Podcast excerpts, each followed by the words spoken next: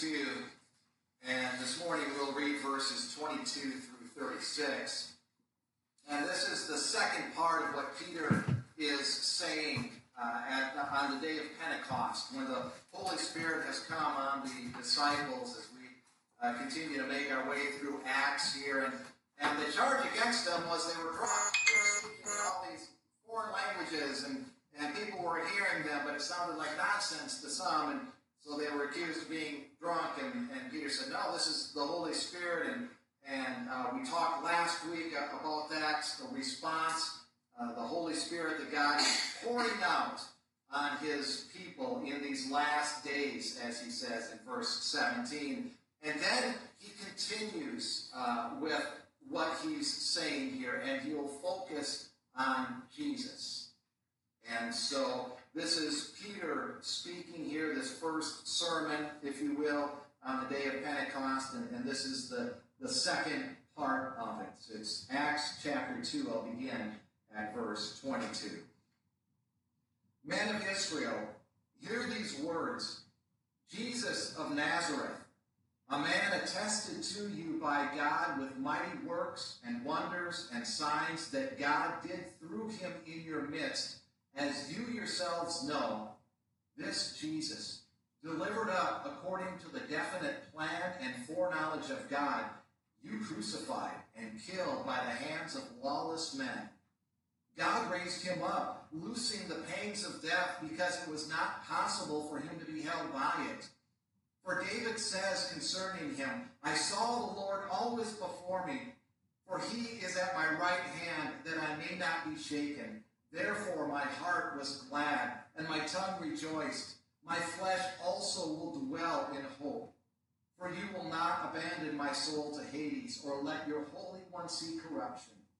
You have made known to me the paths of life. You will make me full of gladness with your presence. Brothers, I may say to you with confidence about the patriarch David that he both died and was buried, and his tomb is with us to this day. Being therefore a prophet, and knowing that God had sworn with him an oath to him that he would set one of his descendants on his throne, he foresaw and spoke about the resurrection of the Christ, that he was not abandoned to Hades, nor did his flesh see corruption. This Jesus God raised up, and of that we are all witnesses. Being therefore exalted at the right hand of God, and having received from the Father the promise of the Holy Spirit, he has poured out this that you yourselves are seeing and hearing. For David did not ascend into the heavens, but he himself says, The Lord said to my Lord, Sit at my right hand until I make your enemies your footstool. Let all the house of Israel therefore know for certain that God has made him both Lord and Christ, this Jesus who you crucified. The word of the Lord. Let's pray. Heavenly Father, we thank you for your word that you give us, these men who have spoken it and, and that it has been written down, that we may learn from it today. And as we look at this, we ask that you will speak to our hearts and encourage and strengthen us in your truth. We pray this in Jesus' name. Amen. Uh, last week, when Peter started uh, this sermon or this speech that he gives, that in ancient times, this is what they did. Uh, this was, of course, long before phones and TVs and any of that. They would uh, they would hear speeches and, and speak publicly, but but there was some pressure involved with that. The speakers that spoke without training or without any direction were uh, pretty much disdained. They didn't. Nobody wanted to hear that. They liked people who were quick-witted in debate and who were very skillful at spontaneous composition, really. Something and make it good. Otherwise, we're going to boo you off the stage, basically, uh, is what they would do. So Peter needs to come up with something. And when we look at what he comes up with, there's actually three things I want to point out before we actually start looking at it. I mentioned last week that what we have is a chiasm, and then a chiasm within that chiasm, and, and I love chiasms, uh, but also we're going to see it another way too. I want to point out the chiasms, and I, will do this uh, usually because I like to see how they work. A chiasm, he starts with a point, makes another point, keeps working out, comes to that hinge or that turning point, and then works himself back in. And when you do it that way, you can kind of see what his point is and that turning hinge in his argument. And, and so, very quickly, uh, I want to look at the big chiasm here. And, and let me just point it out to you. In, at the beginning, in, in verse 22 and then 23, he starts with men of Israel, and then this charge that you crucified Jesus. That's at the end of verse 23. Now, when you jump to the end of this passage, at verse 36, you'll notice some of the same things. Let all the house of Israel therefore know. And then he talks about Jesus, who you crucified. So that's, that's his uh, starting and ending point. But if you move in a little bit, then the, the next thing he says is in verse 24 that God raised him up. And you'll notice that in verse 32, this Jesus, God raised up. If you move in one more step, in verse 25, you'll see David says concerning him, and then uh, when you get to verse 27, that uh, you will not abandon my soul to Hades, or let your Holy One see corruption. And you jump down to verse 31, and there it is again, uh, that he foresaw, David foresaw, what he's speaking of, but there's that phrase again, did not abandon to Hades, nor did his flesh see corruption. Move in one more step, and you, in verse 28, you have made known to me the paths of life and, and full of gladness. And, and in verse 30, this is the one that's a, a little, uh, you have to use your imagination a little bit, but uh, that God had sworn this oath that one of his descendants would be on his throne, and, and that's what fills him with this gladness. And then in the middle of all this, in the hinge there, is this idea that David died. David died and is still in his tomb. That, that's the hinge. And, and then he starts working himself back out to Jesus again. So that's the big kind. And we'll keep that in mind just a little bit. There's a smaller chiasm. This one requires a little bit more imagination. Sometimes I think I just imagine these on my own. And, and I'm not doing this just to bore you. There's a point uh, for these chiasms. But uh, the, the smaller one uh, it starts in verse 23 with the idea of you crucified, uh, but uh, in verse 31, uh, he was not abandoned. And then when you move a little bit, God raised him up, and, and also in verse 31, a little closer, is this idea of the resurrection. Uh, David said concerning him in, in verse uh, 25, and, and then in verse 31, also right at the very beginning, that he foresaw and spoke, David did. Uh, in verse 29, we get the idea that David died, uh, but in verse 30, one of his descendants would carry on the throne. And then in the middle of that, uh, if you look at this little chiasm, would be this idea that David is a prophet and he knows something. And, and he'll point to Jesus. So, so there's my chiasm and my chiasm within the chiasm. And now there's a third way to look at this.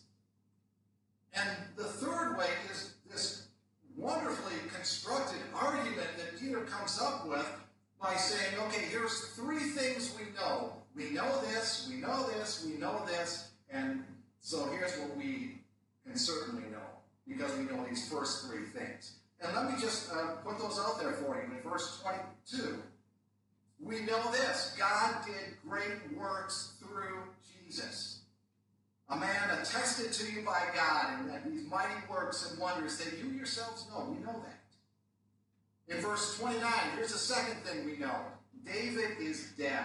With great confidence, I can tell you that because we can walk to his tomb and see for ourselves. The third thing we can know Jesus is not dead in verse 32, and we're all witnesses of that. And we'll get to these ideas as we build on this. But all of those, those things that we know, leads to the, what we know for certain in verse 36. We can know for certain that God has made him Lord and Christ. Speech is complex, yet very simple to understand. It's logical and it's airtight and it hits the mark. I mean, Paul, excuse me, Peter really knocks this one out of the park because it hits his mark in verse 37 uh, that we'll get to next week. But you notice that they're cut to the heart. They, they can't argue with Peter at all in what he's saying here. And so let's let's take a look at these things that Sets up, these things that we know. And he starts uh, with this uh, men of Israel, hear these words. And this is uh, what ancient speakers would often do to invite their hearers to keep listening. Put a little pressure on yourself here. You got to hear what I'm going to say because this is important. And, and so he invites the listeners to keep hearing. Then he talks about this Jesus, as we mentioned, Jesus of Nazareth, that the Father, God the Father, has made known to you because he did some things that we can all attest to. The Gospels are full of phrases like great crowds were following Jesus. The miracles he was doing that no one else had done before, blind receiving their sight. People who had been paralyzed for 30 plus years walking, and, and he would he was very public in many of these miracles.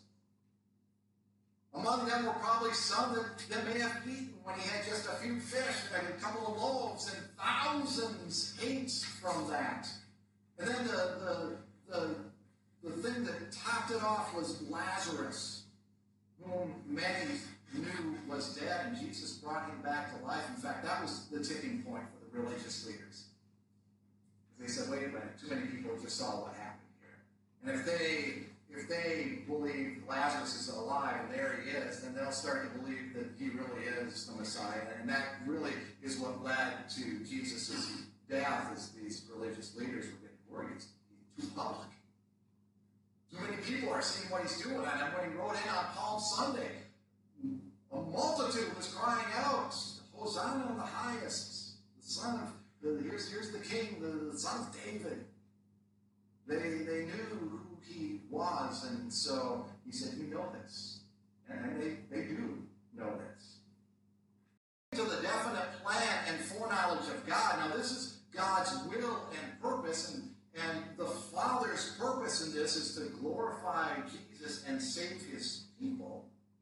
As Jesus told his disciples that this had to happen, that repentance and forgiveness would be in my name. God is doing it to glorify but but the people who are, are guilty of calling out for his crucifixion, um, it says you, you crucified and killed by the hands of lawless men. Uh, they're still responsible for their actions. They were looking to eliminate Jesus, um, but that was impossible. Impossible to do. God had other plans, and so God raised him up, loosing the pangs of death.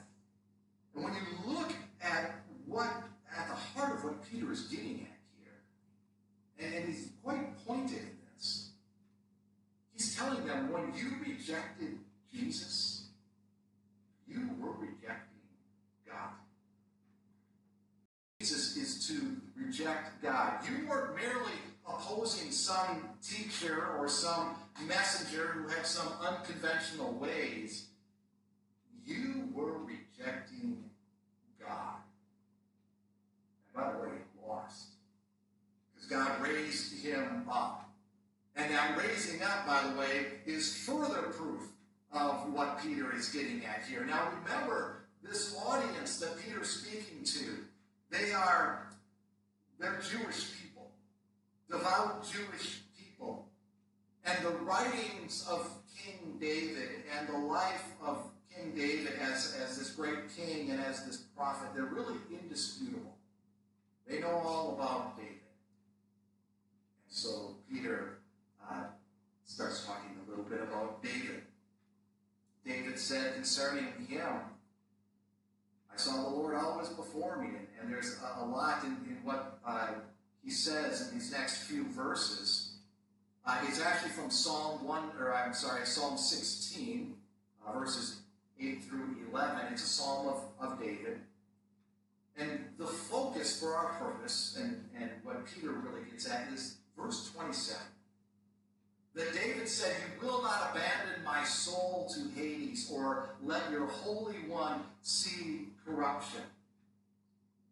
Now, in Psalm 16, David uses the word uh, Sheol. You will not abandon my soul to Sheol.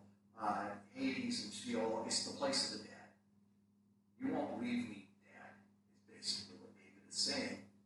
And the immediate, the immediate fulfillment of that was David was actually running from some enemies. He did that a few times in his life. And, and the immediate fulfillment of that is that he didn't die at the time. He didn't escape. And then he lived through that. But, as uh, Peter points out, David was prophesying. He mentions that in verses 30 and 31. And ultimately, he's speaking of Christ. Because David himself did not fulfill this, prof- this prophecy. That he will not uh, leave me in the place of the dead, or, or let your Holy One see corruption. David did not completely fulfill that. And how do we know that? Was uh, one of my friends from seminary, pastor up north, uh, uh, explained it to me one time. Caveman logic. Just use some caveman logic here. We know David didn't fulfill this prophecy because we can walk to his tomb and David is still in there. In verse 29, brothers, I say to you with David, he both died and was buried, and his tomb is with us to this day. First Kings chapter 2 talks about where they buried David, as did uh, Second, or Second Chronicles, that is 32. Also, uh, Nehemiah, after the exile, uh, when they came back, Nehemiah mentions the tomb of David is actually a, a marking point. They, they built the wall right to the tomb of, of David or did some restoration there. They knew where it was in the first century. They knew where that tomb was. The ancient historian Josephus talks about how it was uh, plundered a couple of times, actually. People went in there to, to steal what they could. So they all knew where this tomb was. And obviously, David's body has seen corruption. He's not the fulfillment of. But Peter continues, he's a prophet, and knowing that, that God had sworn an oath to him that one of his descendants would sit on his throne. And this is a really neat thing for Peter to put in here, because that actually comes from uh, 2 Samuel 7. God makes this promise. Uh, when your days are fulfilled, there will be one of your offspring after you, and, and it's his kingdom. And that actually gets recounted in Psalm 132, and that's what's called a psalm of ascent or a song of ascent. And they would sing these songs, uh, the Jewish people would, when they would ascend to Jerusalem. Jerusalem is on a hill. And so when they would come to Jerusalem, especially for these uh, pilgrimage type festivals, which Pentecost is, they would sing these songs. And so when Peter brings this up about one of David's descendants on the throne, there were probably quite a few in the crowd thinking, I was just singing that the other day. I was singing that on my way here. I know exactly what you're talking about. Yeah, David's going to have one of his descendants sit on the throne forever. They had probably just been singing about it. And he continues, David foresaw and spoke about the resurrection of Christ that he was not abandoned to Hades, nor did his flesh see corruption. David was not writing about himself. Writing about this Christ. And, and notice there he calls him the resurrection of the Christ. The resurrection of this Messiah. This one who was to come. And the, the hearers know who he's going to point to, as do we. We've read the passage, and he's said the name before actually already. Who is the Christ? Who is this one? In verse 32, this Jesus. It's Jesus. This very one that you were opposing.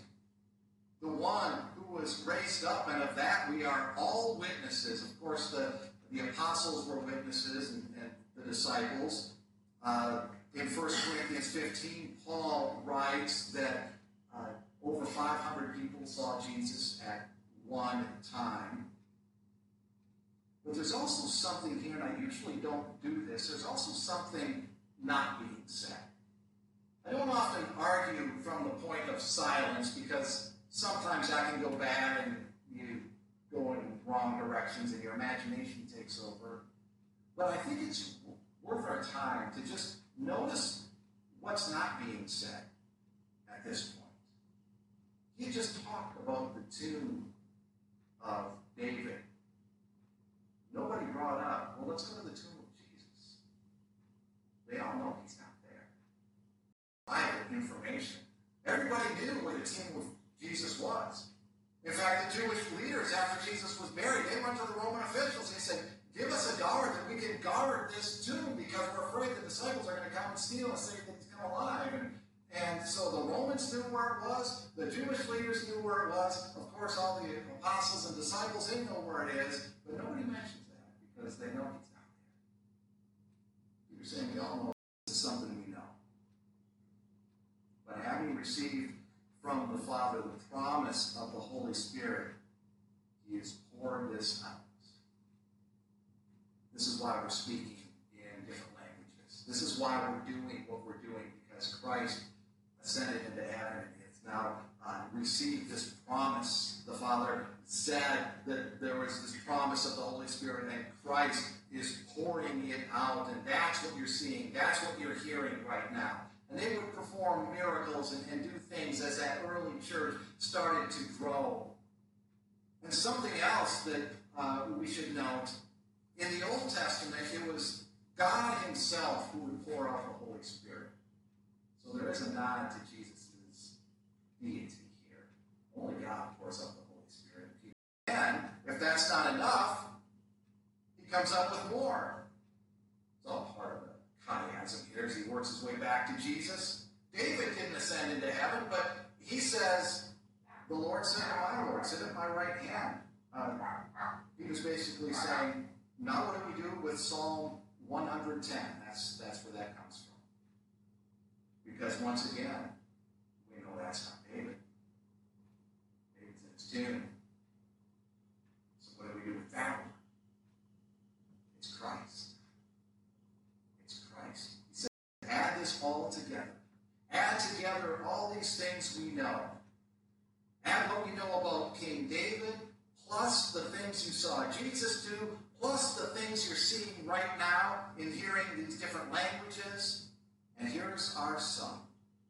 Verse 36 Let all the house of Israel know, therefore, certain that God has made him both Lord and Christ, this Jesus whom you crucified.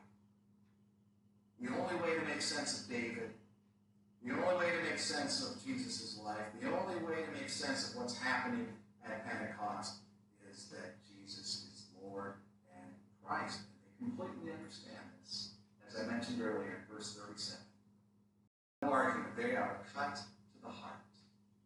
But the reason they're cut to the heart is, is notice something else in there is the directness of Peter's sermon here. You, the word you in verse 32 and, and uh, I'm sorry, in verse 22 and 23 these things you saw, and yet you crucified. You basically rejected Jesus. Here at the end again, you crucified him. The Father has been very clear about who Jesus is in the Old Testament. He's been very clear about it in Jesus' life. He was very clear about it in the resurrection, and he's clear about it in the exaltation. And remember, these are devout Jews. If you go back to verse 5, these are not rabble rousers and troublemakers and guys just looking to do bad things. These are devout Jews trying to please God, and yet Peter has told them, in opposing Jesus, you have been opposing God. So, what does this mean for our day? Well, there's a couple of things that I want to point out, and they're very closely related. But we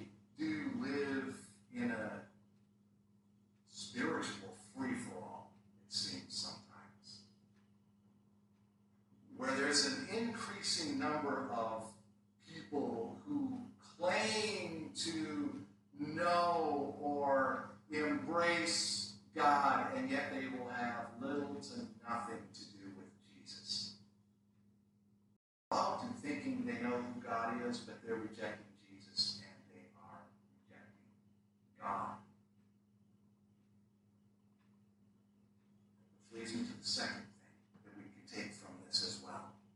I mentioned the structure. I spent some time at the beginning on the whole structure, the chiasm, within the chiasm, and then this other way of, of pointing out some things and, and coming to that final point. And that's basically a, a micro illustration, if you will, of, of all of Scripture. And that is this that no matter how you look at Scripture, if you are true and honest in your search of Scripture, it will lead to the centrality of Christ and His Lordship and His salvation. And we've got a bunch of people who will manipulate Scripture, and Christ almost ends up as a side note or a footnote somewhere. But any true and honest look at Scripture that doesn't have Christ at the center has missed the point of the Old Testament, missed the point of the New Testament, and missed the point of what the Spirit is saying in the true church today. Christ is Lord and King. It's told the disciples, when the Spirit comes, he will testify about me. The Spirit continues to do that in his church. May we hold fast to the teachings of Scripture and the centrality of Christ in our lives. Let's pray. Father, we do give you